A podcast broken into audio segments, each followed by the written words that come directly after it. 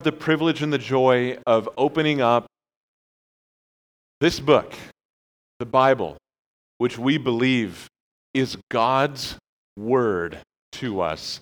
Literally, every word in the Bible breathed out by God Himself through the human authors by the empowering of the Holy Spirit. This is, this is a privilege every time we get to do this on a Sunday morning. Open up your Bibles this morning to the book of Ephesians.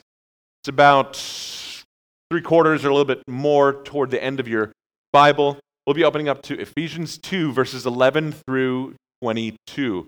If you don't have a Bible, know that this is a safe place to learn how to read the Bible. We have extras under the chairs of the center aisle. Uh, or you could just open up your phone's browser and search Ephesians 2. Scroll down to, chapter, or to verse 11. We'll be reading from the ESV version this morning. Uh, si habla español, abran sus Biblias al libro de Efesios, capítulo 2, versículos 11 a, 11 a 22. Now, when we started this series four or five weeks ago, we started with a quote from a theologian named Arthur Wallis, who lived back in the 60s. And he said, If you would do the best with your life, find out what God is doing in your generation and throw yourself wholly into it. And what the book of Ephesians is about is this broad statement that the church is what God is doing in the world today. God has created something magnificent in the church. And last week we learned the magnificence of what God's grand plans of redemption have done in the lives, in the individual personal lives of those who have, by grace through faith, been saved by Jesus Christ. They have been made alive in Him, and it is all grace all the way. But here today, here at the end, the second half of chapter 2, we discover that the effect of the gospel, the effect of grace, is not only individual, but it's corporate and social. You have been saved into something. We discover that you cannot be made alive in Christ without being reconciled to a community of others who have also been made alive in Christ. And when we say that God is doing what God is doing in the world today is the church, this passage pulls back the covers on exactly what that means. This passage is the heart of Ephesians. La- last week, I said my favorite passage in the gospel or in the in the Bible just because it is such a beautiful distillation of what the gospel is and its effects in the life of a believer. This is the same passage, except what the gospel is and its effects on a whole society. So, with that, let's read together Ephesians 2, verses 11 through 22. Therefore, mind you, therefore, coming out of 2 1 through 10, therefore, because of that, remember that at one time you Gentiles in the flesh, called the uncircumcision by what is called the circumcision, which is made in the flesh by hands, remember that you were at that time separated from Christ, alienated from the commonwealth of Israel, and strangers to the covenants of promise, having no hope and without God in the world. But now in Christ, you who once were far off have been brought near by the blood of Christ. For he himself is our peace, who has made us both one and broken down in his flesh the dividing wall of hostility by abolishing by abolishing the law of commandments and uh, expressed in ordinances that he might create in himself one new man in place of the two so making peace and might reconcile us both to God in one body through the cross, thereby killing the hostility. And he came and preached peace to you who were far off and peace to those who were near. For through him we both have access in one spirit to the Father. So then, so then, you are no longer strangers and aliens, but you are fellow citizens with the saints and members of the household of God, built on the foundation of the apostles and prophets, Christ Jesus himself being the cornerstone, in whom the whole structure, being joined together, grows into a holy temple in the Lord. In him, you also are being built together into a dwelling place for God by the Spirit. This is God's word. Would you pray with me? Heavenly Father, what? what a passage we just read. I pray that you would help this, this weak preacher in the space of less than an hour to do some justice the magnificence of what you, by your Spirit, moved upon Paul to write. I pray that we would, that you would, by your grace, change the way we look at the world because of what we understand in this passage. I pray, Lord, that we would encounter Christ once again and hold fast to him as he holds fast to us so that we might be united in an ongoing way in Christ. In his name we pray. Amen. Well, this last week, I was at a conference for work in Philadelphia. Um, it, it, was a secular conference uh, about leadership in the nonprofit sector. And as has been the case for years with this association, which I've been a member, I've actually led our local chapter of this association uh, professionally in my, in, my, in my work life.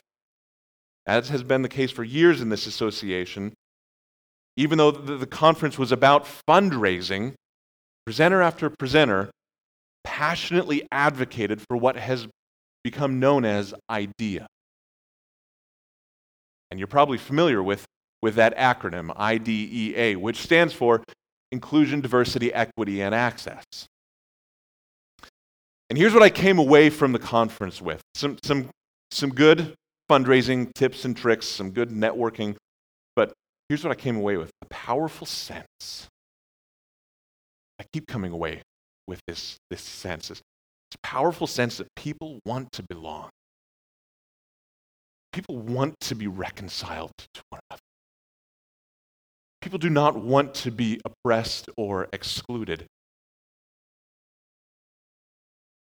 People want community desperately. One of the presenters was the co founder of one of the, the internet's most successful uh, corporations. She, she sold her company for $12 billion, and she was presenting and she wrote a poem about a world that she envisions. And, and she shared that poem. And here are just a, a few lines from that poem. It started with the words Recreate a world one that deserves to be lived in. A world traveled by all that fights, loves, shelters, and gives. But here's the thing the tone of how to achieve that world was consistently one of, one of guilt, not doing enough. The tone was one of power imbalances and power struggles. Tone was one of commands to just do better. That persists year after year. A certain percentage of, of those in any room where these conversations are, are happening, they, they might be nodding along, but internally they're cowering. They're feeling inferior. They're feeling like the, the, the perpetrators based on physical characteristics of, of who they are, while another percentage of the room, based on the physical characteristics of who they are, feel empowered. based on their physical characteristics to, to take power, to take position and control, not necessarily alongside these other people groups, but over against, finally, these other people. It's tense. Always feels tense in those rooms. It feels hopeful, but it doesn't feel peaceful. There's a lingering sense of superiority and inferiority that just constantly weighs or hangs in the balance. It's the pursuit of inclusion, the pursuit of belonging at the expense of peace. And the best minds that this association could afford monetarily are on stages, and every one of them has different rules for how inclusion and equity and belonging must be achieved. Got to be a better. Got to be a better. Almost 2,000 years ago, in a letter to a bunch of house churches in Ephesus, a converted Jew named Paul revealed a better way. The, world that the co founder of Zappos longs for in principle it exists. But here's the major caveat, and here's the point. This is, if you're taking notes, write this down. If there is to be unity in any direction, it must necessarily be in Christ. That's the linchpin. If there's going to be unity in any direction, from, from me to this group of people, or from me to this person, horizontally, or even from me in that direction, God. It must necessarily, not optionally, necessarily be in Christ. And apart from Him, what the world has found for centuries is true unity. Possible. And Paul addresses two main directions in this text this morning. Really, really he addresses horizontal unity with, with other people, and he addresses vertical unity with God. So that's our two points this morning horizontal unity and vertical unity. But before we do get into those two points, let me just ask two questions. Two questions that'll just sort of be a through line for the rest of this sermon for you to just think about. Okay. First one How should we respond to worldly attempts at unity? And I ask this because this is, as a pastor, this is one of my senses that as, as we, we hear social conversations about diversity, equity, inclusion, access, belonging, I, think as Christians we go, I think those are good things.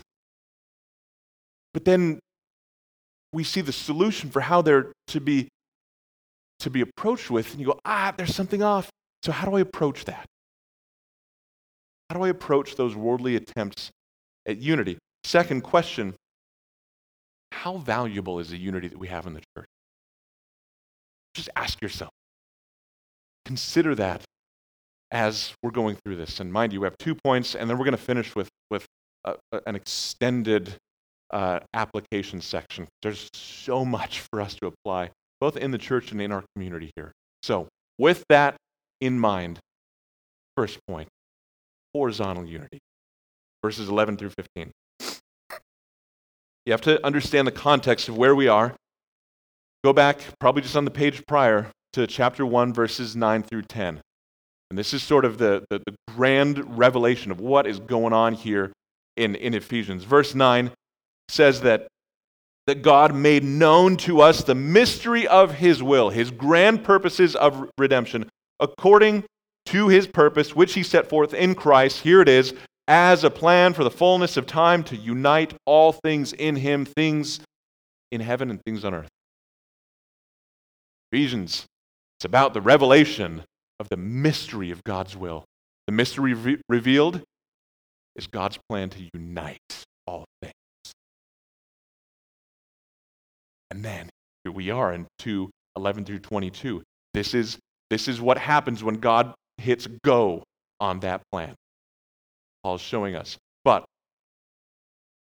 also, remember where we just were in Ephesians chapter 2, verses 1 through 10. The point of that was that You were made alive, you were saved, and it was all by grace.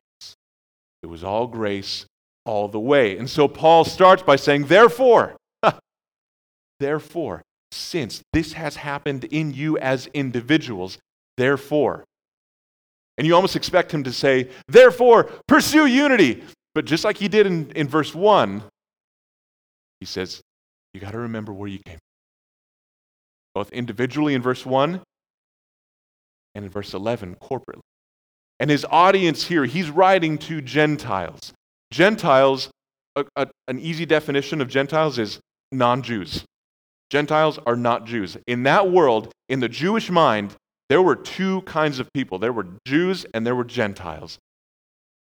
Gentiles were all of those people who the Jews looked at and said, You are not the people of God. We are. And so Paul says, look at verse 11. He says, Remember that at one time you Gentiles in the flesh called the uncircumcision by what's called the circumcision, which is made in the flesh by hands. Remember that it, you were at that time separated from Christ, alienated from the commonwealth of Israel, of Israel, and strangers to the covenants of promise, having no hope and without God in the world. Five things separated from Christ, excluded from citizenship in, in the commonwealth of Israel, foreigners, strangers to the promises of God, the covenants of promise. And then these two brutal summary statements without and without God. The Gentiles, these Gentile nations, had plenty of gods, but none of them offered them hope. Commentator F.F. F. Bruce said Gentiles did not share the hope of Israel, the promises of Israel, did not know the God of Israel, nor did it seem possible that the Messiah of Israel should have any significance for them. So, on one hand, Gentiles really were on the outside of God's promises and on the outside of his covenant community. But there was also this nasty social aspect to it. Look at verse 11. He says, Remember that one time, you who are called, and he puts quotes around it, the, the uncircumcision, by those who are, who are called the circumcision. And he says, That which is made in the flesh by hand. Though, though circumcision was the old covenant sign of inclusion in the community, Jews used this physical characteristic as an occasion for pride and superiority against others. That's why Paul says it that way. He says the circumcision, as though that, that gives you an occasion for superiority over against another person. Again, F.F. Bruce very wisely notes that that only males bore the covenant sign was taken by many Jews to imply that males not only had a greater prerogative over Gentiles, but even over women. The man who thanked God daily that he had not been made a Gentile likely also thanked him at the same time that he had not been made a woman. Such was the social air that was breathed in that day. So there's this dimension of the people being outside of and having no access to a community, and, the, and those who are part of a community who carry a disdain for those who are outside for being outside. Because they are different from them, because they are on the outside of the community. I have a disdain for you just because you're not in my community. Let this be a reminder to you.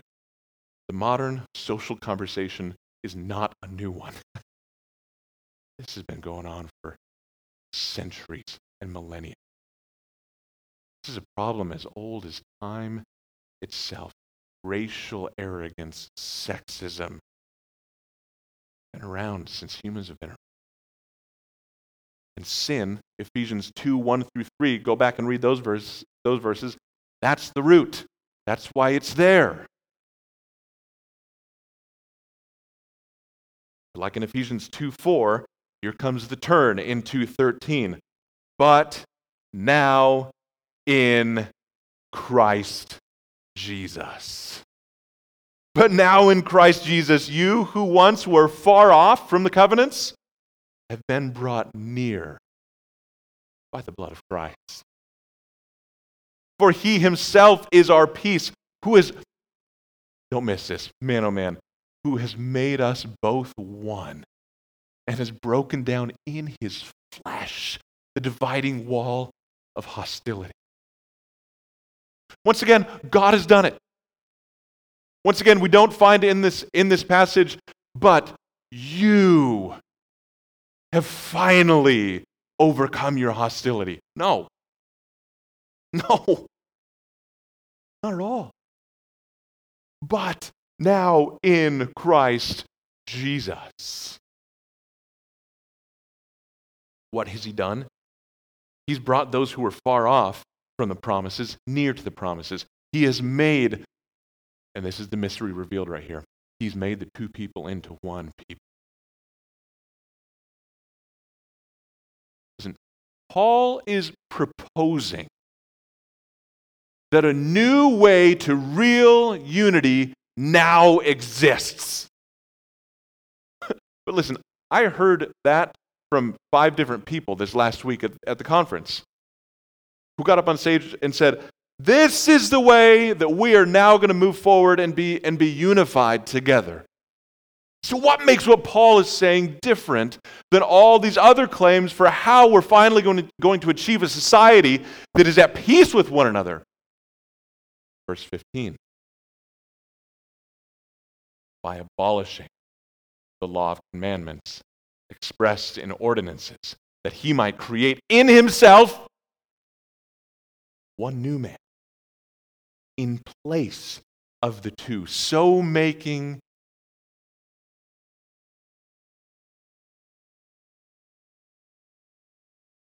Listen, Paul's not saying that the law is bad. I'm not going to go into that whole argument right now. If you want to, if you want to know Paul's opinion or Paul's teaching on that from the Lord, go to, go to Romans chapter 3, verse 31. Paul says, So what then?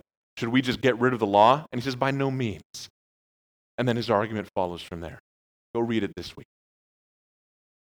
What he's saying here is that the law, with all of its rules, many of them man made at this point in history, was being used as an occasion for moral superiority. And Christ abolished.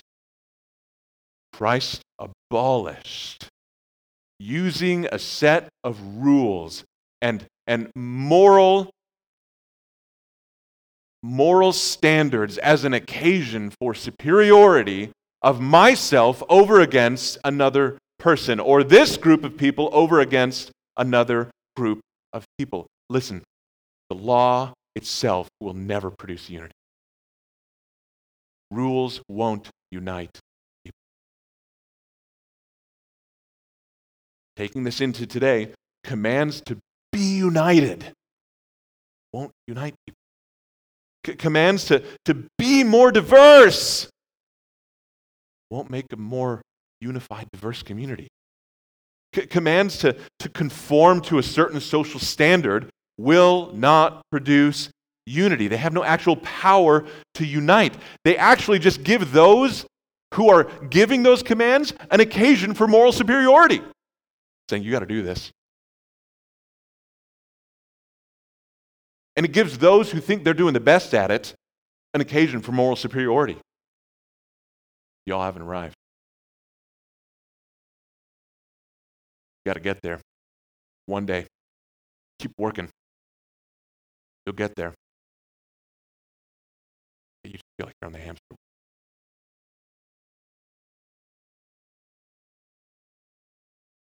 Even if rules in themselves have the power to unite, nobody can keep any set of rules perfectly. So if that's the case, there will always be occasion for me or you to go, You're not doing it right. I don't think you're doing it the right way. I don't think you've measured up. I got a standard and you haven't met it. Such was the case with the law. The Jews held this, this moral superiority over Gentiles, but here's, here's the brutal fact of the matter none of them kept the law, Jews or Gentiles.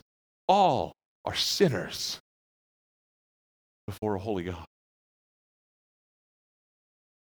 But here's the very heart of the matter. How did he abolish this sense of moral superiority? Look at verse 13, by his blood. Verse 14, in his flesh. Verse 15, in himself. On one hand, Jesus Christ, in his life, he was the object of hostility and moral superiority by the religious elite. But more significantly than that, he took the wickedness of our own hostility toward one another. He took the wickedness of our out and out moral superiority over one another, and he bore it in his body on the cross. And what we deserve for our hostility toward one another, what we deserve for our, our trying to game one another and set ourselves up against and over the next person, the next group of people, he bore the penalty for that. Ephesians 2 4, because of his great mercy, because he loved us. He bore our failure to get this right in himself. And by grace through faith, Ephesians 2 8 and 2 4, he raised our souls dead in sin and hostility. He raised us to new life. And look at this. Look at this. Verse 15. In raising us to new life in Himself, He didn't just create new life in you as a person, He created one new man corporately in place of the two groups of people. He didn't just create peace between Jews and Gentiles. He, he didn't turn Gentiles into Jews. He didn't make the Jewish people more tolerant of Gentiles. No, in his resurrection life, he created the church. That's the point. He created a new humanity. In the first century, historians they recount over and over that Christians often referred to themselves as a new race. As, as, as a third race. In this world where there are two kinds of people, they said we're a third kind of comprised of those old two peoples who've been made one in Christ. So listen, it's not that our diversity has ceased to exist. That's not at all the case. It's not saying that we have we've become uniform. It's saying that we've become unified. It's, it's unity, not uniformity. It's that our new shared identity transcends everything else about us. Who you are in Christ is now the most important thing about you. Your skin color, your ethnicity, your background, your preferences, your socioeconomic sta- status, none of that, none of that, your, your age, your ability, none of it is the most important thing about you. Who you are in Christ has become the single most important thing about you, and that's true of all of you. That's what he's talking about here. So our diversity remains, but what we now share in common is greater than what makes us different. If you're taking notes, write that down. our diversity remains, but what we share in common is greater than what makes us because of that, we can have unity in the midst of diversity. And listen, diversity in the midst of Christ centered unity is genuinely beautiful. It's genuinely beautiful. It's not about what you must become. It's not about the rules that you have to follow. It's not about the standard that you have to attain. It's about what we have become in Christ.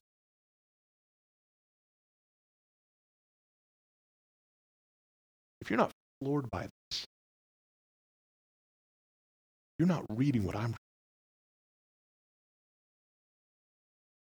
Every other attempt at unity focuses on your physical and social characteristics and what you must do. In other words, your identity and your behavior. The gospel focuses on your new identity in Christ and on what he has done. It focuses on your new identity in Christ's behavior. This is the only behavior that has perfectly met God's standard. Worldly attempts at unity cannot help but point the finger at you and me in blame and responsibility. You have to do better. I have to do better. I'm the problem. You're the problem. This is what needs to be fixed, and it's you, and you got to do it. In the church, we all point our finger at Christ, who bore our blood, and who can carry the weight of responsibility to achieve unity. We all pointing our finger at him and saying, He is all. That's what Paul says. Verse 15, he says, He himself is our peace. It's nothing within us that is our peace, it's Him. And it's not just that we look at Him, but we are found in Him. You find that language over and over. We are in Him, which means that we cannot be separated from Him. This is a, this is a unity that will extend into eternity. He's our peace horizontally, but also vertically. This is our second point, and I got to move quickly here. Verses 16 through 22. Read them, read them with me. And, and that he might reconcile us both to God in one body through the cross, thereby killing hostility. And he came and preached peace to you who are far off and peace to those who are near. For through him we both have access in one spirit to the Father. So then, and listen to this this is a barrage of illustrations. So then, you are no longer strangers and aliens, but you are fellow citizens with the saints and members of the household of God, built on the foundation of the apostles and prophets, Christ Jesus himself being the cornerstone, in whom this whole structure, being joined together, grows into a holy temple in the Lord. In him you are also being built together into a dwelling place for God by the Spirit. When we read chapter 2, verses 1 through 3 last week and talked about how you're dead in sin and following the, the lusts of, of, your, of your mind and the passions of your flesh, and that you are uh, that, that you were children of wrath. The fact that he inclu- would include Jews in that description was unthinkable to the Jewish mind. It would have been a massive surprise to learn that Israel too suffered an alienation from God through sin. Because Jews thought that because I have, because I'm of the circumcision and I have the law, I'm connected with God. And that's why Paul puts the, the, the, circumcision in quotes, because Paul knew that God's plan had always been to make a new covenant. That circumcision and belonging to, to the ethnic people of the Jews counted for nothing before God. Paul knew that according to, to Deuteronomy 10 and Jeremiah 4, Write those down, look them up this week. That circumcision of the heart, which means cleansing of the heart, is what mattered to God. Circumcision itself was a sign, it was a symbol, pointing to the substance. Most Jews were blinded by pride, by, by superiority to this reality, which is why most rejected the Savior when he came. But for those who, who do receive him by grace through faith, he has reconciled both Jew and Gentile, not just to one another, but to God. Vertical unity. And listen, you and I, just like ancient Jews, likely had no idea that we were unreconciled to God. Walking in sin, following the prince of the power of the air, the spirit that is work in, in, in the sons of disobedience of this age, I had no idea that we needed to be reconciled. But God being rich in mercy, but now in Christ. Man, oh man. How did he do this? Verse 16. He might reconcile us both, Jews and Gentiles, to God in one body through the cross. By the same instrument that God reconciled us to one another, he reconciled us to himself. Human hostility to God has to be overcome. And in the cross, in the cross, God abolished that hostility as well. Romans 5:10 says that while we were enemies, while we were enemies, we were reconciled to God by the death of his son. He took he took that enmity between us and God on himself. He bore God's wrath so that we wouldn't have to. So that we would be eternally reconciled to God. Another pastor out on the East Coast named Mickey Connolly says that the key to reconciliation between people is reconciliation to God. So listen, I, let's just get real for a moment. Has there been social injustice in this world? Yeah. Has oppression existed and does it still exist today? Yes. And it's an abomination. It has no place in the holiness of God. Have people groups used their power to denigrate other people groups? Yeah.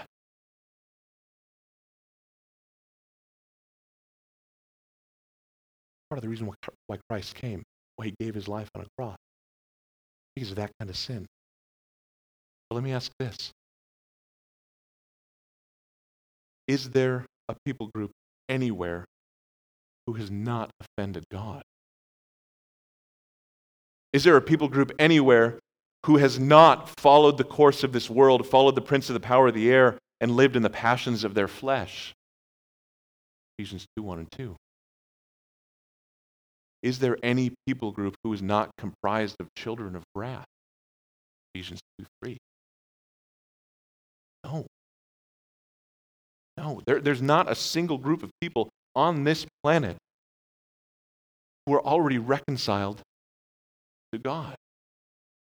And a world that is settled in its hatred of God will never find peace with one another until they have peace with God. That's why the second half is so important. In our pursuits of unity with other people, so long as we're unreconciled to God, so long as vertical unity hasn't been achieved, horizontal unity, unity is a, fool's errand.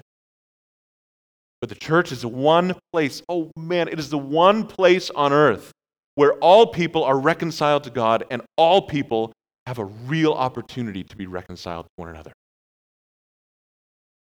It is the one place. That's true. And note that I said the second part, we have an opportunity to be reconciled to one another. Just wait until application. I'll, I'll explain that. But this is the one place where the people who comprise this, this body are reconciled to God and reconciled to one another. That's what God is doing in the church. That's why the church is so amazing. It's because what, what God has accomplished in the church. And it's something so marvelous that, that Paul struggles to find an adequate illustration to describe it. So he rattles off a bunch of illustrations and mixes them together. Verse 19, he calls us a kingdom where we're all citizens. Verse 19, again, he, he says we're a new kind of family, members, brothers, and sisters of the household of God. But then verse 20, he says, well, we're a building. We're built on the on the foundation of the apostles and the prophets, and, and, and Christ Jesus himself is the cornerstone. Verses 21 through 22, he's, we're, we're a, a, a new temple, a dwelling place for God. Like the, like the tabernacle in the desert After God saved his people from the hands of the Egyptians. You are a new house family building community temple kingdom. So magnificent is what God has created in the church through the reconciling power of the gospel that no other institution on earth can, com- can adequately illustrate what this is. No other institution can compare what God has achieved in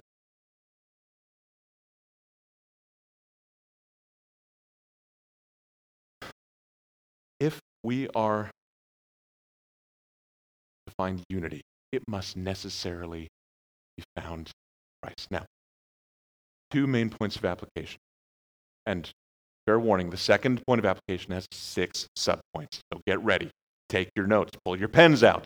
But, uh, friends, I'm, I'm looking forward to this because I, I can't wait to see what God continues to do through this church. There, that the unity that Paul talks about, first, let me encourage you, is, is so evident in this church. It's one of the things that, that makes me so excited to come and gather with you on a Sunday morning. When I missed small group on Friday night because I was out of town, I, I, I treasure being together with you because I know the depth of the fellowship, the unity that I have with you. I know you treasure it. But as Paul tells another church, hey, you're excelling. Excel still more. Let's keep going because of grace.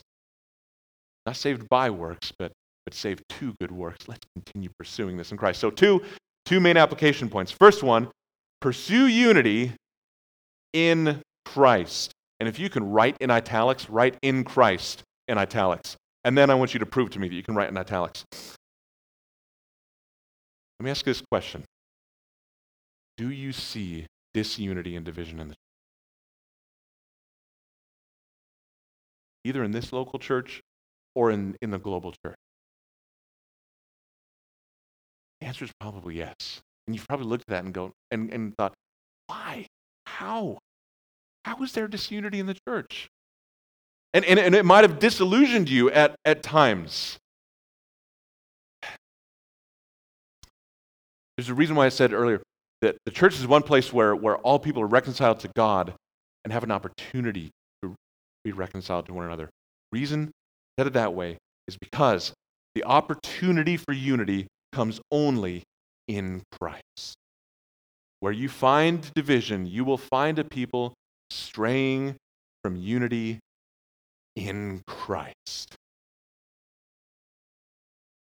I want, to, I want you to do an exercise. Read, read through verses 11 through 22 again right now. Look down at your Bibles. I want you to notice something.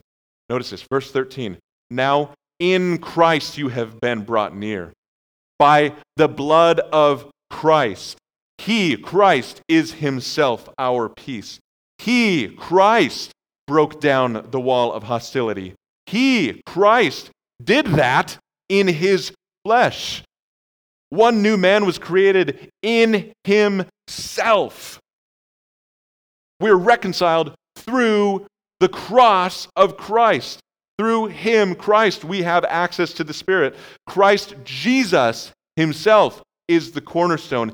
In him, the structure is growing up together. In him, you're being built into a dwelling place for God.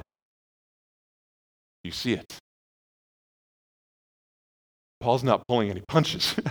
He's not saying, I'm just going to assume you get this. He is reinforcing it over and over and over. He's saying, if this isn't in Christ, none of this happens. When a building's cornerstone gets even slightly moved out of place, what happens to the building? It starts to crack, starts to crumble. When we lose the ground of our unity, we invariably begin to lose our unity. So when you see disunity in the church and division in the church, it's because we've moved away, even ever so slightly, away from Christ. So if we're a church who, who become about morality prim, primarily and following commands and just being about how, how holy and righteous we can be, as though it's a standard to, to achieve for ourselves, we become more about that than the gospel of Jesus Christ. What do you think might happen? when we become more about being relevant to our Santa Ana culture and softening the gospel because it might offend, our unity will start to crack. If we become about unity as an end in itself, if we start saying, no, no, we gotta, we gotta start preaching sermons about unity, like every other, every other week, that's got to be our rally cry. If unity itself becomes our rally cry and not Jesus Christ, we'll become frustrated. Hostility will return. We'll feel like we're running on a hamster wheel, trying to, to achieve a target and just never grasp. If we allow our differences to supersede the work of Christ in us, we highlight what makes us different over and above our identity in Christ, we will begin to see divisions form. I Cannot stress this enough. Neither can Paul. I can't actually say it more than Paul has. If there is to be unity in any direction, it must necessarily be in Christ. Unity by grace. That's the difference. That, that tension that, that you feel in those social conversations that are absent of Christ, you know what they're absent of? In principle, absent of grace. Grace. See unity in Christ. Second one. Second one. Fight for the unity of the local church. Fight for the unity of the local church. And like I said, I have six subpoints here, and I'm going to go quickly through them. But here's what I want you to do I want you to, to just pick one of them. Pick one of them to, to pray to the Lord this next week and ask Him to, to help you to, to apply this, to grow in this. Talk about this with your spouse. Go out, eh, picnic in the park. Actually, talk about, about this. Engage in conversation. Okay? Now, in Ephesians 4 1, Paul says, or in Ephesians 4 3, he says, eagerly. And, and that's the force of the word there. He says, eagerly pursue unity in the bond of peace. And so there's going to be another sermon about this, but this is so important a topic that we're going to delve deep today, and we are diving deep. And again, I want to go quickly here, but this is so important. If you want unity, you must find it in Christ. If you want to be a follower of Christ, you must pursue unity. Unity is not optional. It's not optional. You can't be a Christian and say, well, yeah, I don't want to do the whole unity thing. Not optional. And there are plenty today who would say, I don't want to do that unity. So, six, six ways for you to fight for the unity of the local church. And write them all down, but, but really ask the Lord to, to give you grace for one of these. First one, forgive. Forgive. The greatest threat to our unity is unforgiveness. Flat out. The greatest threat to our unity is unforgiveness. We will have conflict with each other. We will offend each other. If we're actually going to live life closely with one another, we're, we're going to. I'm probably going to offend you. I might have already offended you. And if I have, I'm sorry. Forgive me. But we're going to. And the conflict itself is not a threat to our unity. Your unwillingness and my unwillingness to give grace and forgive is the threat. The conflicts are opportunities for grace to shine. An absence of grace among those who have been chosen, made alive, and saved by grace, an absence of grace toward one another, that's a shame. That's. Scholar A.T. Lincoln says the church is the arena where the result of Christ's peacemaking are to be seen. The peace gained at the cost of Christ's death and realized in the church is to be preserved and demonstrated and to be proclaimed by the church in the world through its own relationship. The high calling. There's a high calling. That's why Paul says in Ephesians 4 1, live, live in a manner worthy of. The high calling. What a wonderful one. So, one, forgive. Two, this, I don't know if this is a controversial statement, but that, that concept of idea that I talked about early on, I want you to love idea. Love in, inclusion, diversity, equity, and access. Because listen, we have been included in the promises of God in Christ there is a tremendous and wonderful diversity within our church that says that says all who come to drink of living water are welcome. As diverse as the world in our neighborhood, neighborhood could possibly be, let them come. Equity. God equitably, man oh man, has given his grace to all who come to him by faith. Nobody received less than another person. Access. Oh, oh man, oh man. by courageously preaching the gospel, you are giving access to this magnificent community to anyone who would hear. Listen, don't let the world co opt these beautiful and wonderful words. These are all God's idea. Diversity is God's idea. He made us as a diverse people. This was His idea. He, he, he made a plan for redemption that was equitable to all who would come to Him by faith. Let Jesus Christ reign over these. Don't turn your nose up at them and go, Ooh, yeah, I I'm not about diversity and equity and access. Should be in Christ. Apart from Christ, it's a hamster wheel. But in Christ, man, oh man, it highlights the beauty of the gospel and what is achieved in the church. So, one, forgive. Two, love the, the concepts embedded within idea. Third, extend grace to those on the outside.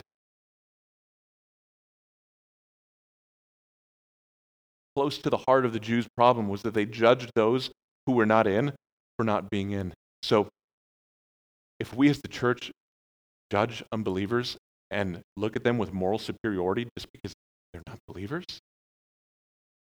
we're doing the same thing that Paul said, yeah, that's who you used to be.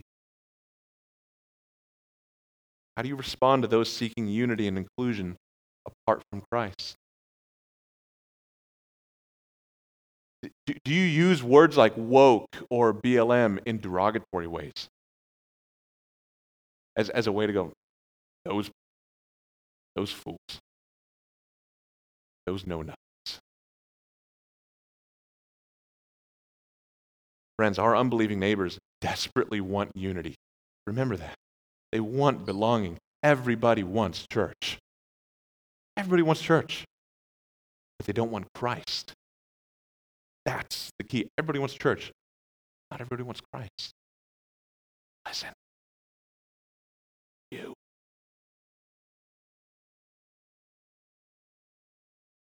Before he broke your life.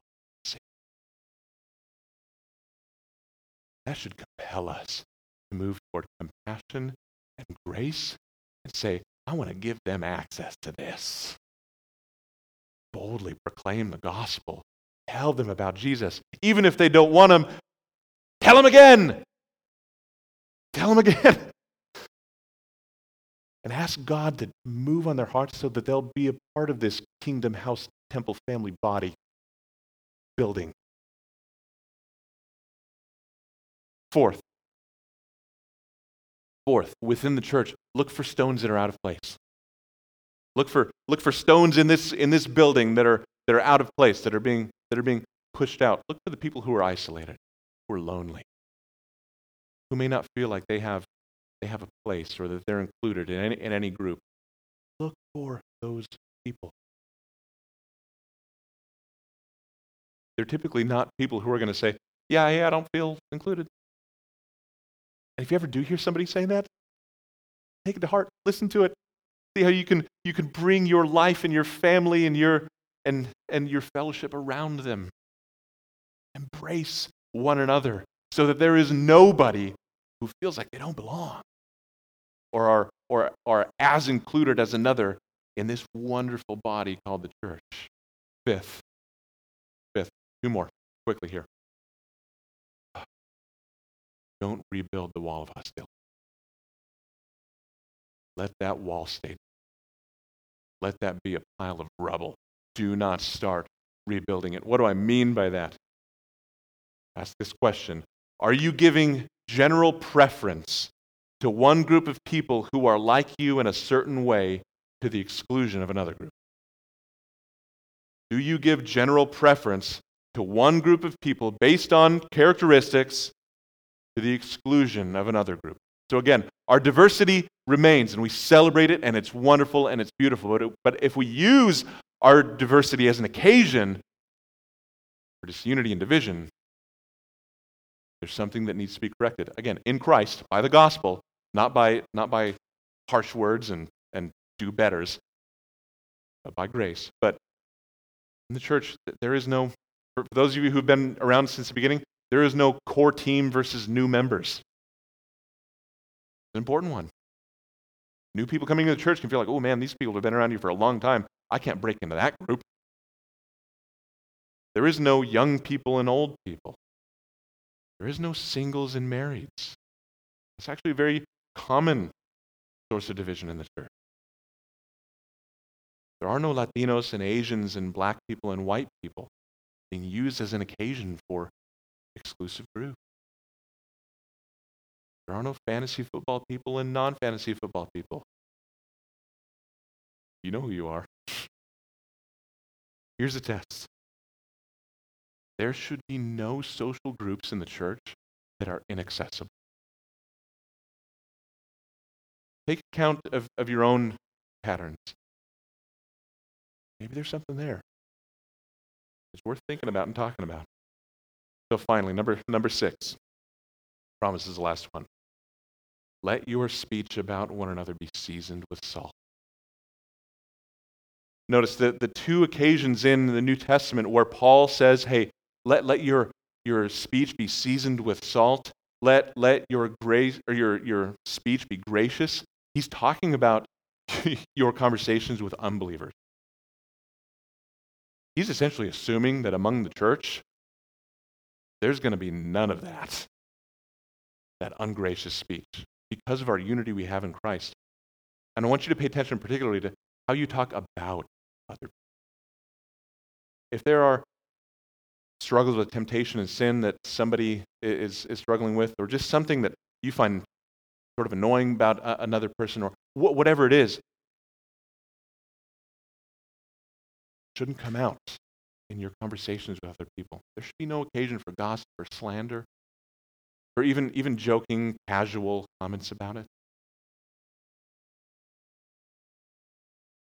Friends, our unity in Christ is precious. This is something that our neighbors long for. We have it. We have it. Let's ask that, the Lord would preserve it until the day we die, or the day He comes. Would you pray? Heavenly Father, thank you for the unity that you have achieved in your Son, Jesus Christ. Would you preserve it? Would you preserve it by your grace through our conduct to one another and through our conduct with our neighbors? in our name we pray.